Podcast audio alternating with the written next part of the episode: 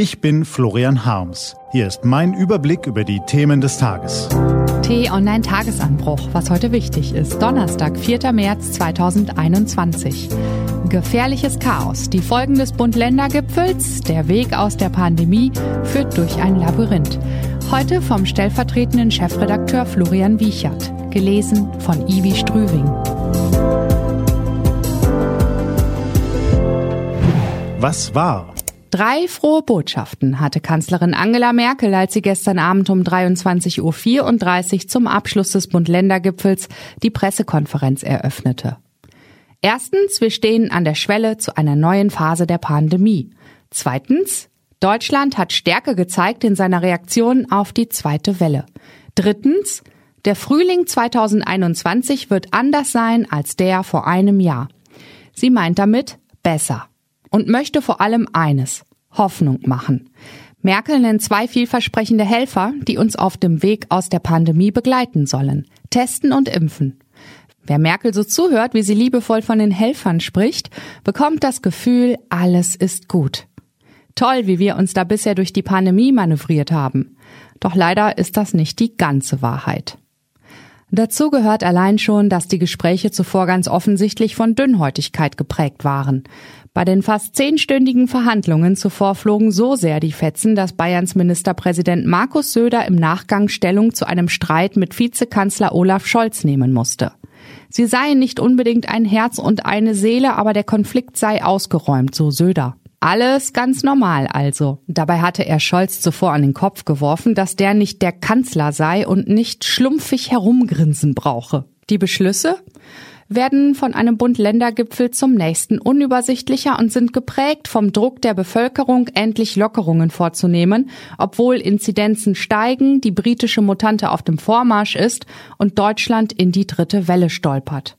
In der Zusammenfassung besagen die Ergebnisse, der Lockdown wird bis zum 28. März verlängert. Je nach Infektionslage soll es allerdings weitere Möglichkeiten für Lockerungen geben, die in einem Fünf-Stufen-Plan festgehalten sind. Die Inzidenz von 35 ist als Maßstab vom Tisch, nachdem sie in den vergangenen Wochen noch eine der wichtigsten Größen war. Wobei ganz vom Tisch ist sie nicht. Sie spielt eben nur noch ausschließlich bei den Regelungen für Kontaktbeschränkungen eine Rolle. Je länger eine Inzidenz stabil bleibt, desto mehr Öffnungen sind möglich. Ab der kommenden Woche soll jeder Bundesbürger einen kostenlosen Schnelltest pro Woche erhalten. Hausärzte sollen künftig an den Impfungen beteiligt werden. Und zur Absicherung der Beschlüsse soll es eine Notbremse geben, wenn die Zahlen rapide ansteigen.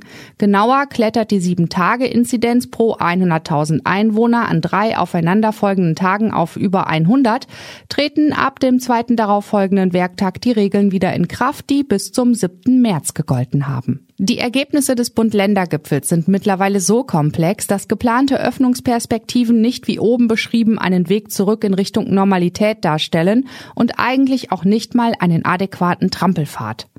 Es fühlt sich eher an wie ein Irrweg durch ein Labyrinth von verschiedenen Inzidenzwerten unter Berücksichtigung voranschreitender Mutantenausbreitung in Abhängigkeit von Schnell- und Selbsttests und den Fortschritten beim Impfen, die nicht so groß sind wie erhofft.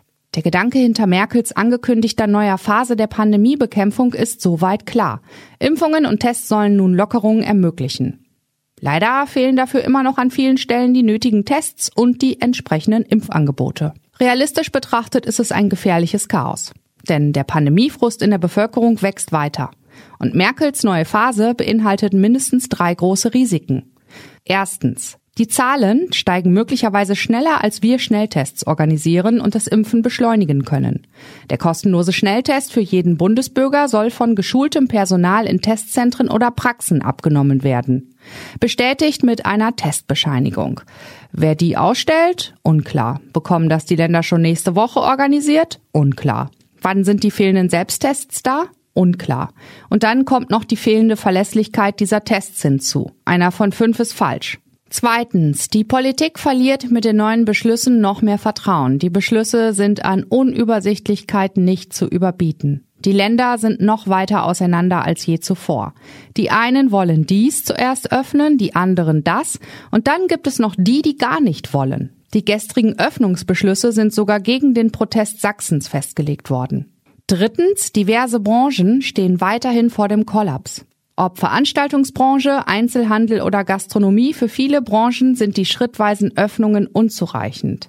Klar ist, von neun Kunden am Tag kann ich nicht leben, wie es eine Buchhändlerin aus Rheinland-Pfalz bei T-Online formulierte, die bereits Termine zum Shoppen vergeben darf. Die Salamitaktik mit Lockdown-Verlängerungen von jeweils zwei Wochen zermürbt nicht nur die Bevölkerung, sondern auch diverse Branchen. Ist nun also Hoffnung angebracht, wie die Kanzlerin sie transportieren möchte? Vielleicht. Erleben wir einen Strategiewechsel? Ja. Nur leider geht der allerdings mit einem gefährlichen Chaos einher, das kaum noch jemand versteht. Was steht an? Die T-Online-Redaktion blickt für Sie heute unter anderem auf diese Themen. Österreichs Bundeskanzler Sebastian Kurz und die dänische Ministerpräsidentin Mette Friedrichsen reisen nach Israel, um mit Regierungschef Benjamin Netanyahu darüber zu diskutieren, wie die drei Länder bei der Erforschung und Produktion von Impfstoffen und Medikamenten enger kooperieren können. Hintergrund Dänemark und Österreich wollen nicht mehr von der EU abhängig sein, die ihnen zu langsam agiert. Und in der englischen Premier League treffen heute Abend zwei der besten deutschen Trainer aufeinander. Jürgen Klopp mit Meister FC Liverpool und Thomas Tuchel mit dem FC Chelsea. Anpfiff ist um 21.15 Uhr. Diese und andere Nachrichten, Analysen, Interviews und Kolumnen gibt's den ganzen Tag auf t-online.de. Das war der T-Online-Tagesanbruch vom 4. März 2021 produziert vom Online-Radio- und Podcast-Anbieter Detektor FM. Den Podcast gibt's auch auf Spotify. Einfach nach Tagesanbruch suchen und folgen. Wünsche Ihnen einen frohen Tag. Ihr Florian Harms.